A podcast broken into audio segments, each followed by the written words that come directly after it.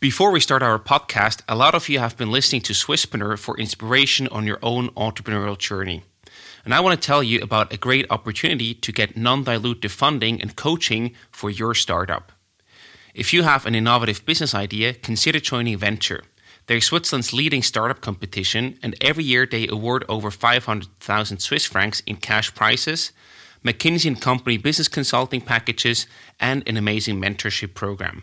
Submit your free application by March 3rd on venture.ch.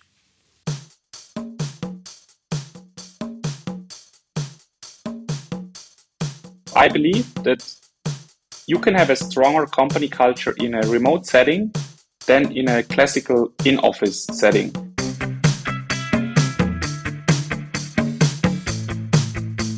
Welcome to the Swisspreneur Show, a podcast about startup stories and learnings from experienced entrepreneurs. Here's your host, Silvan.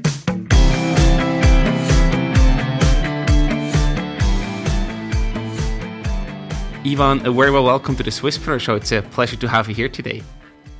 Yes, super excited. Thanks for having me. You're the co founder and CEO at Deskbird, a people centric solution for a hybrid workspace. And before we talk about your solution, we want to start with your personal background. You actually have a background in economics and also worked for a number of banks and consulting companies before you then joined the entrepreneurial world. So I wonder what about the corporate environment just didn't fit with you? Why do you want to leave the safe harbor, so to speak? Very good question. Uh, actually, I felt this urge of doing something on my own and starting an own venture quite early. Uh, it was already while I was studying. We did a couple of very funny things, such as uh, doing donuts, for example, cooking donuts and trying to sell them uh, among our neighbor neighbors. For example, this was I think I was eight years old. A bit later, we, we started an, an online shop for, for soccer T-shirts, for example, where, where kind of the whole e-commerce was still at the very very beginning, and it was not so easy to set up an online shop. Uh, but it was always just like side projects. Uh, the, the focus was uh, at uni and you know having a good educational background. Uh, but I always felt also when I started at, at, BCG, for example, after my studies, I always felt that uh, this was not be the the long term journey. This was just like something in between, something that I want to use as kind of really as a as a jump jumping point to really start my own start my own venture. and then it felt just the right timing after two years of, of consulting uh, to start my own thing. So you, have basically always been an entrepreneur by heart, so to speak, with all these projects at the beginning, at the early ages. Did you have any role model or anyone who has inspired you to become an entrepreneur? Did you have any entrepreneurs in your family? Actually, not not in my family. My family was more kind of uh, originally. I'm from Italy, so my my, my uh, parents, grandparents were tr traditional uh, migrants to Switzerland, and and more kind of the, the regular workers, if you if you want. Uh, but I had some some role models actually when I was studying. I, I was working as a, as a student at the Wegelin, which was a private bank. It doesn't sound entrepreneurial at all. However, the story of Wegelin was quite interesting because it was basically two uh, bankers, two people, entrepreneurs that basically acquired the majority of the bank back back in the 90s. Uh, so in the 1990s, they both worked at corporate banks before, and they took the risk of you know going into a very small bank. I think they had 30 employees back then, uh, and then they had an incredible growth over the next couple of uh, decades, basically. So they've grown to six or 700 employees. Uh, and I was, at least in the end, I was part of it. And this was, it was really inspiring seeing those basically two entrepreneurs that really had took the risk in the beginning in the 90s to just like acquire this, this bank with 30 employees then growing it and making it a hugely successful business. And this is where I said, okay, this is this is pretty cool, and uh, yeah, in the future, I I, I want to try something similar. And so you did actually. Then in 2020, you actually founded Deskbird together with your co-founder Jonas. How did you actually meet each other? How did that happen? We met at uh, in Munich when we, we both started at the same consulting company at BCG. So we basically had the same starting date, and we felt a pretty good personal fit from the from the beginning. Uh, we never did a project together, actually. So okay. professionally, we could not kind of judge it, each other, but we felt like uh, during all those like uh, events, social events uh, that you have in those companies, like I don't know, going to bars, like having dinners together with, with, with your teammates. We just felt a good fit and said, okay, we both have this entrepreneurial drive, and then it was somehow clear that we we want to try something together uh, in, in somewhere in the future. So then it was more the the personal fit, the value split, probably also, um, where you say, hey, we have a good alignment here, and now let's see if uh, that personal fit is also a professional fit. Yes, totally. Actually, it was only the personal fit, and and I would say that this is also the most important thing because like having a co-founder is like I'm not the first person saying that, but it's like having being in a marriage. Uh, you, I mean, probably you see you see your spouse uh, less time than you see your co-founder in most of the cases. So it needs to be a very good personal fit. Absolutely. And did you do any additional tests to also accommodate for the professional fit? Did you then, you know, start small or do any professional testing together to see if you're not only a personal but also professional fit? I think we skipped this part. Just jump right into the, the cold water. exactly. We, we, we felt that we had both like this, this a very similar ambition, a, a similar work ethos, uh, and then I think it's a good fit. And if you have the same vision and the same like ambition, same hunger also, then usually you can't be wrong. Right. And how do you actually split the roles? Do you have your clear focus areas that you split amongst each other, or how do you do that? Yes, totally. We are we are fully split and kind of all. I mean, it's it's fully also trust based, and and uh, we don't even talk so much uh, like on on a daily basis because everyone has his kind of areas of responsibilities, and it's very simple. So Jonas is doing the tech part of things, basically all that is tech related and I'm doing the business part of things. And then there is a third a third area which is operations, uh, and this is something that we we just split among each other. We just look at okay, look who has a bit more time, and we just take take over things and and try to do them. Uh, for example, recruiting is something that we split also. Uh, obviously, for my areas, I, I I'm in the lead for recruiting. For his areas, he's more in the lead for recruiting. Perfect. That that seems like a, a good split. Now, you actually organize hybrid work. So maybe I also wonder, you know, how do you actually come up with uh, that problem that you want to solve there? Did you have any personal experiences where you said, here's a big problem that I experienced myself, so now I want to build a company around it? Or how was the idea around Deskbird actually born? That's that's also, let's say, it, it has been a bit of a roller coaster. Uh, why, why I'm saying that is that we actually started out with something slightly different we we we knew from the beginning that we wanted to shape this new way of working that has been accelerated with by COVID. Uh, we knew that this this was this was our bet that there will be a huge disruption on the, in the workplace, basically. However, how we started was a bit different, as we we thought, or, or we still, to some extent, we still believe that companies will use co-working spaces at some point as, as they're now downsizing their office space as, as a reaction to the pandemic. Mm-hmm. And then we, our original model, which we don't have anymore, but which was our starting point, was having a co-working marketplace for B2B, basically, just like trying to offer companies such as Credit Suisse or Allianz, trying to offer them like co-working passes that their employees can use, such as like fringe benefits, such as a gym, a gym access or something like that. Uh, and then we talked to a lot. Uh, we, we kind of talked to hundreds of, of companies and also obviously tried to test the idea. And we realized that the actual problem was not this, it was a different one. The actual problem is that all those companies, they're now having people in their home office and alternating between office and home office. And many companies are introducing flex desks in their own office because they realized, okay, my employees will be in the office just uh, two or three days a week. Uh, and this was basically the, the, the, really crucial moment where we, we, decided to say, okay, this is what really companies need us and where, where we can really kind of add, add uh, create, uh, create value, add value. Uh, and this is where we also pivoted the business model. So we went from a, a purely co-working, uh, purely marketplace model to a complete soft, software as a service business model.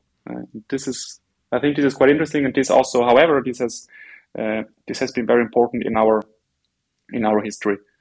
That's very fascinating. So, first of all, that you actually made that pivot happening. And I also wonder, you mentioned the more than 100 conversations that you held with potential clients. did you use any structured approach to gather their feedback? Because I think that's so crucial, but at the same time, people sometimes also really struggle with okay, I talk to so many people, but everybody tells me something a bit different. So, how do you actually then find out what they want and what I should build with my company? So, how did you build the structure in those feedback conversations to then lead to the conclusion that you need to change your, your offering, basically?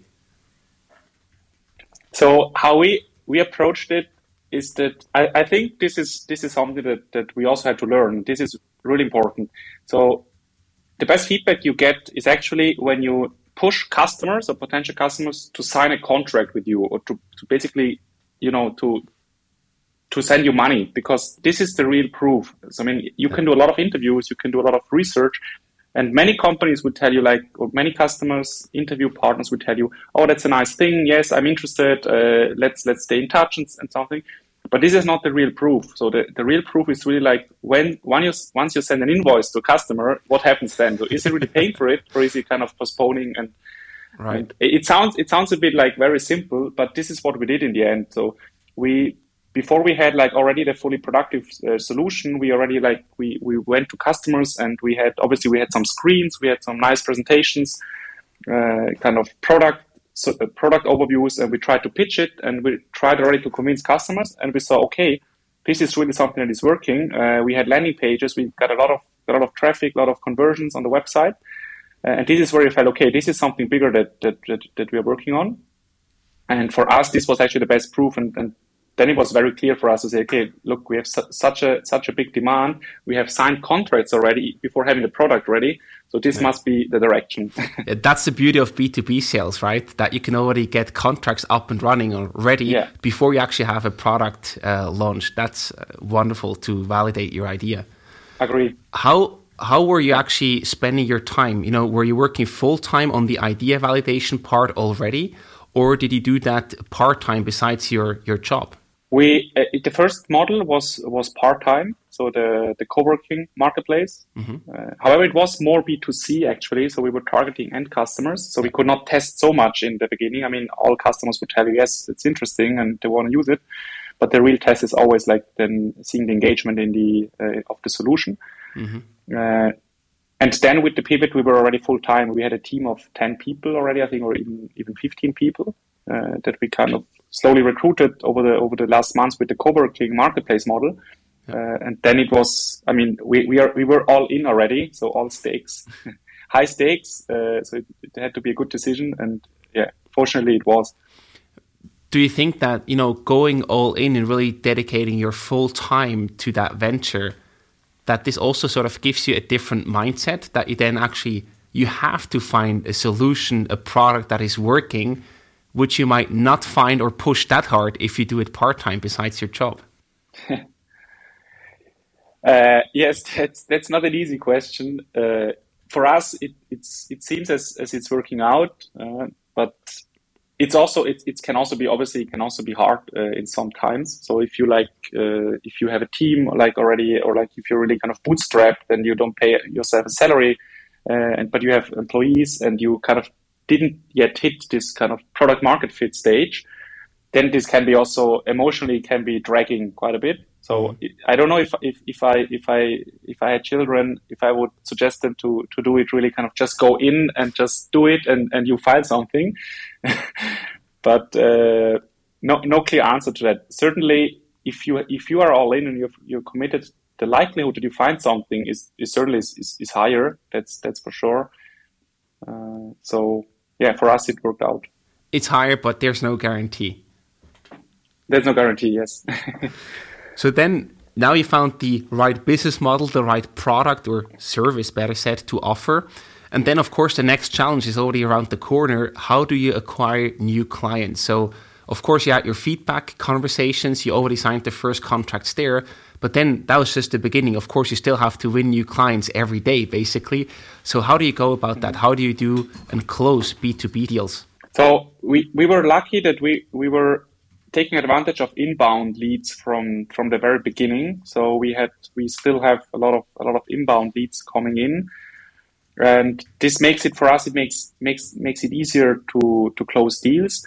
Uh, as we don't have to go through this education phase. So we don't have to educate the customer that he actually has a problem. But customers in our business model, customers often come to us and say, "Look, I have the problem. I have a budget. So show me that you are the best solution, basically." And then it's it's easier to close deals. You have shorter sales cycles, uh, and also.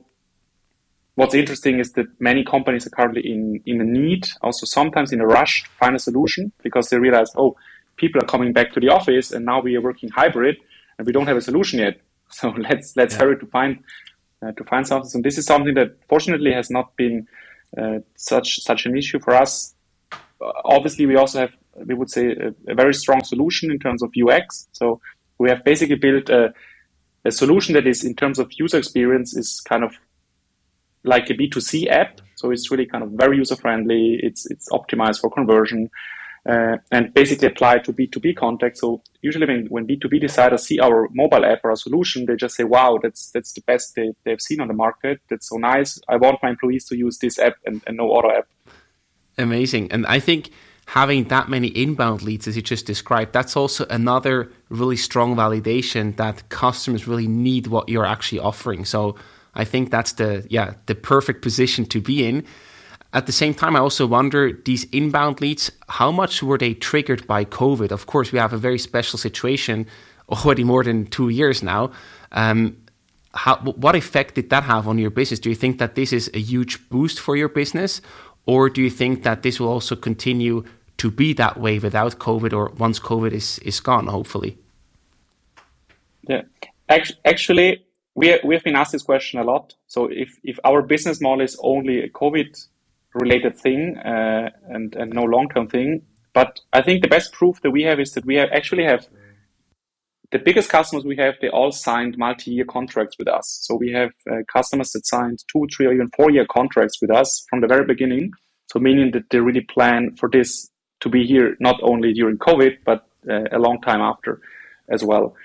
And actually, we even see that comp- all the companies that we get, they just think about the time after COVID. So it's not we. I think we have no customer that just looks for something during the time of the pandemic.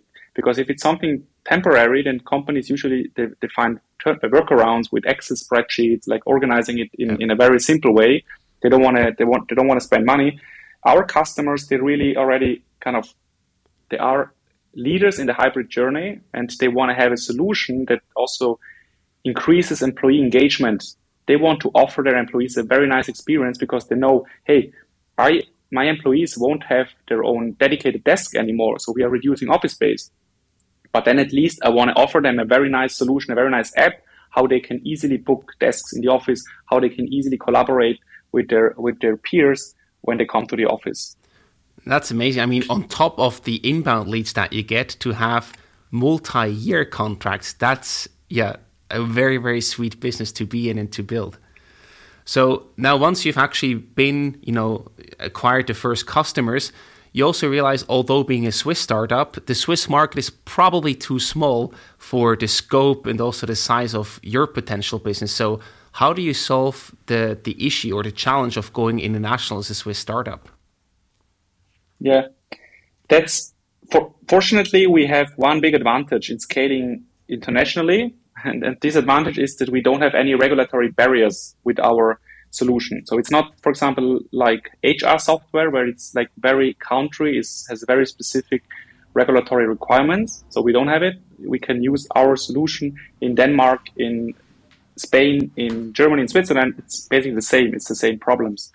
So for us, this has this is an advantage actually, and we have from the very beginning we have thought we, we are thinking very on a global scale. So we don't want this to be only a Swiss business. Actually, uh, we I think we have 20 or 30 percent of our customers are in Switzerland. The the other 70 to 80 percent are actually in in Europe and even beyond. So we also have customers in the US and Canada, for example. So we we have started this international expansion already quite early. Fantastic! It, again, very impressive and uh, a very good position to be in. So you also actually experience building a company culture yourself um, because you have the remote or hybrid approach yourself. Obviously, you need to also walk the talk, right? So I was also wondering if you can share any best practices with us about how to actually build a company culture from scratch as a fast growing Swiss startup? So I'm I'm quite extreme in this in, in this regards. As first of all, I believe that you can have a stronger company culture in a remote setting than in a classical in-office setting. And the, the reason it's a bit like it, it depends if you are managing if you are managing the culture actively and you're doing things to build culture. If you do that, then I believe that as I said, I believe that a, a hybrid or a remote setting can have a stronger culture than a just regular in-office setting it's a bit like relationships. Like sometimes you have relationships where you kind of see each other like all the time somehow, but everyone is doing like something on a smartphone or doing something else. Mm-hmm. Uh, I wouldn't say that this is a better relationship than couples that see each other not that often, maybe just like twice a week, but when they see each other, they do something together very de- de- deliberately. And this is exactly how we work as a company, as a remote uh, remote first company, is that we know that we don't have these, you know, informal coffee chats like uh, on, on the hallways in the in the office. We don't have it, but we have very conscious events that we organize. So, for example, we have uh, at least once a month we try to do a, an online event. This, this can be an, an online wine tasting. This can be a cocktail uh, cocktail course. Uh, we do just it can be cooking course. Like we do, we have done many of those events. We even have done sports together virtually.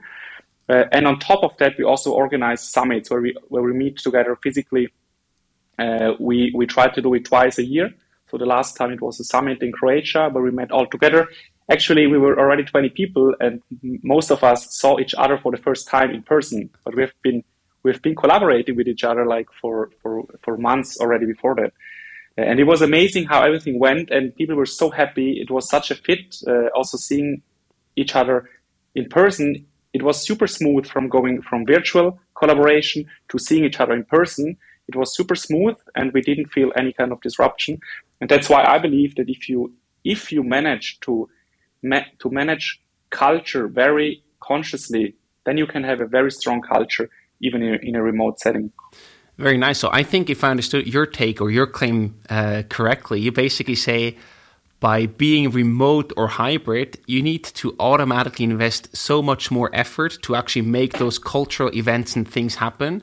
While in a physical environment, you are just there together, but it might not be the top quality time. And then you think, oh, that's already the culture part, so you don't put any effort into it. Exactly. Perfectly summarized. nice. And you know, you're active in the SaaS, in the software as a service uh, industry. And there, what we see now recently is there is a big war for talent. Everybody wants to have the best people, the most talented and skilled people uh, on their teams, obviously. So I wonder, how do you also differentiate yourself or compete with the other startups and companies in that field to attract the right talent for Deskbird? So one one important thing, and this relates to the, first, the question before, so one important thing is that as a remote first company, you have a much bigger talent pool. So we have we were lucky to really get really talented people, uh, like from developers to to uh, people on the business side. And one reason was that we were hiring globally already from the very beginning. And this allowed us really like to, to find super talented, super ambitious, super hungry people. Uh, and this was a huge advantage actually. But we see the war for talent, and interestingly, we, we see both on the tech side, but but also surprisingly on the on the sales side actually. So now, for example, we are looking for sales talent that can help us uh, scale across Europe, and it's really hard to find good salespeople, good people to, to who want to drive B2B SaaS sales because the market is super competitive. So you have many SaaS companies that hire like hundreds of try to find hundreds of salespeople uh, because they're so well funded, uh, and that's also quite a war for talent for for salespeople. Yeah, absolutely. That certainly is a challenge, but I think you're not alone there. Many other companies and startups face the same challenge. So everybody plays the, with equal yeah. cards, more or less. And talking about fundraising, you also raised capital, 1.3 million seed round with Session VC. So I imagine with your track record, with the traction that you already built, that must have been pretty easy for you to raise the, the seed money. Was it, or was it more difficult than we imagine from the outside? Usually, it's always not as easy as it looks like from the outside. Uh, this is this is for sure. generally speaking, currently there is a lot of money in the market. For I mean, there is a lot of VC money in the market, so VCs are investing a lot of money. Uh, but I think it's important as a founder that you also look actively for investors that you want to collaborate with because money is not just money. Uh, you also it comes with something, and in the best case, it comes with a lot of expertise, with a lot of good support, with a lot of hands-on support from investors. That's why also we, we were very happy with, with Session that because we we uh, we really like the collaboration with them so far. It's super hands-on, very smart, a lot of uh, a great network as well. So it's a, it's a lot of fun. Uh, but in the end, it's it's never easy because those investors usually also have a lot of opportunities to invest in. And uh, in our case, certainly the questions were around the market. I mean, the market is big, the market is attractive, but it's also competitive. So obviously, those investors want to ensure that they invest into the into the right into the right startups that can actually grab the market and, and win it over. Absolutely. And what will the funds actually be used for? I'm I'm sure you have some very specific plans what you're going to do with the money that you that you raised there. Yes, I mean one thing is the product. So this product still needs. Uh, we, we want to become more multi-platform. This means that we just now we just completed the Microsoft Teams app, meaning that now we are really multi-platform solution. You can use Deskbird on mobile app, you can use it on the web, but you can even use it within Microsoft Teams as an app. So this this makes a huge difference, and obviously this uh, needs needs some de- uh, development effort to do it. Uh, this is one thing for the development of the product. We also have a, a new module coming, which is called ske- hybrid scheduling.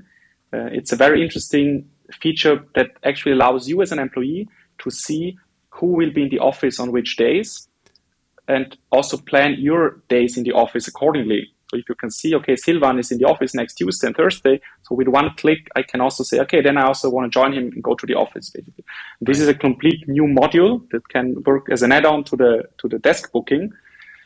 Uh, this is something that we need the money for, but also for the expansion on the on the business side. So we are we are now building up uh, the, the, the sales team. We have the first full time sales employees that we uh, we acquired that started with us and keep keep expanding basically on the, also the business team. Amazing. And very important, we also have to organize the next physical summit, also in looking at the at company culture. Uh, so this also will will need some money. A hundred percent, yeah. That's the important part of then hiring and finding the right talent, certainly.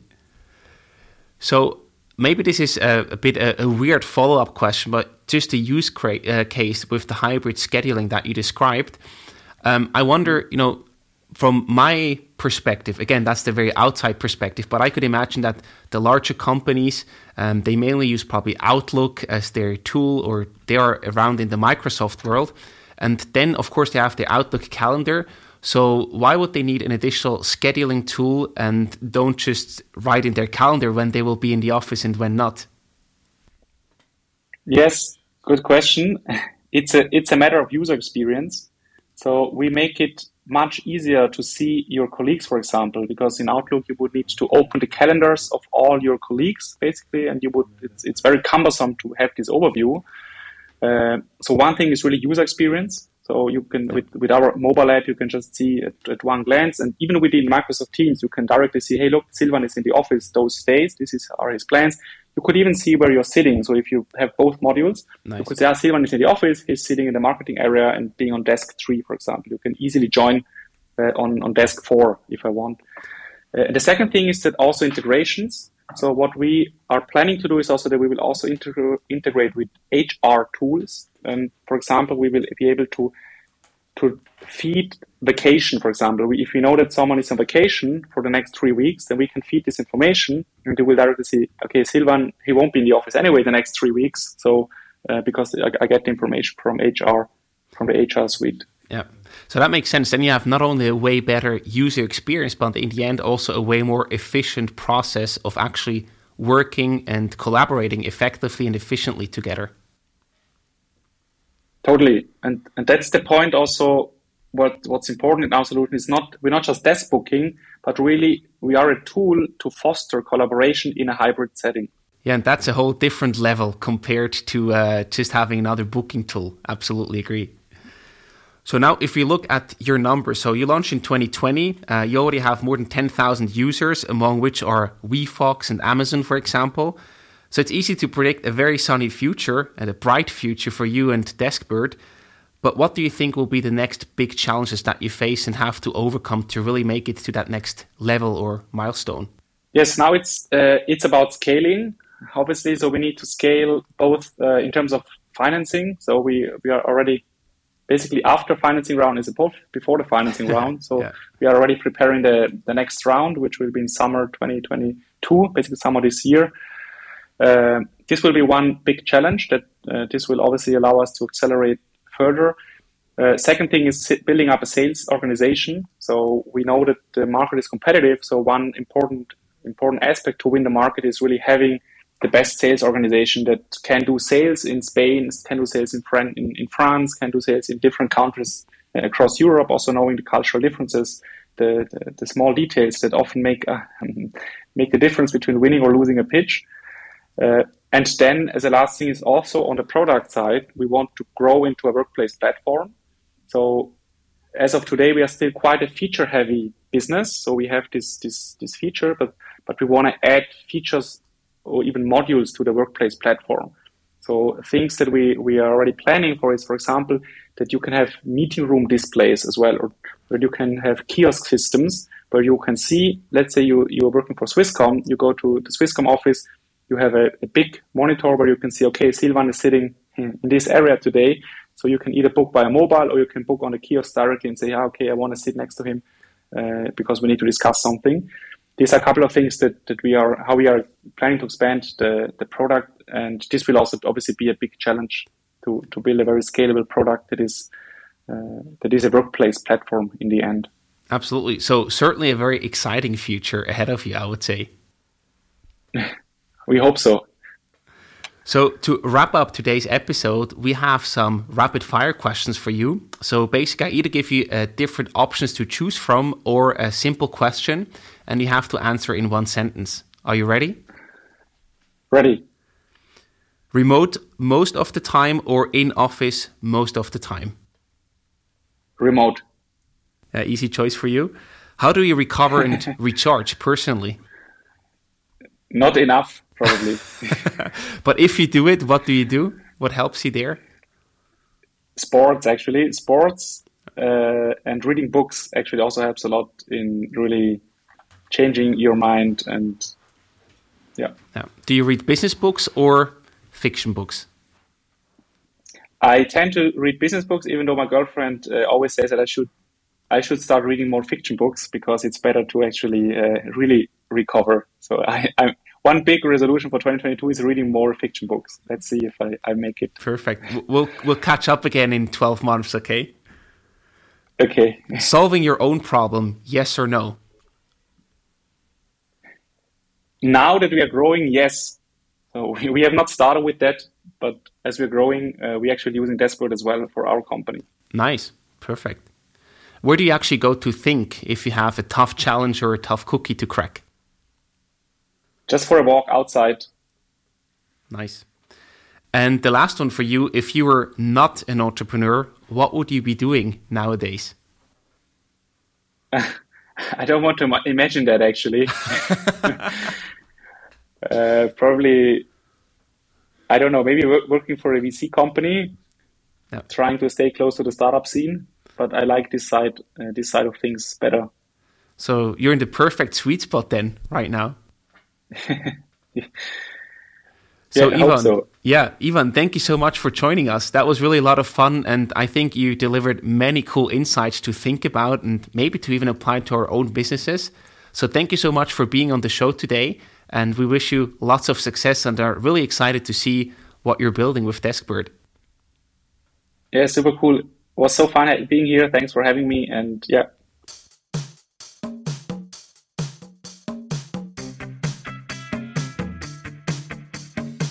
We hope you enjoyed today's episode. If you did, you can support us by rating our show on Apple Podcasts. This way, we can reach an ever growing number of aspiring entrepreneurs.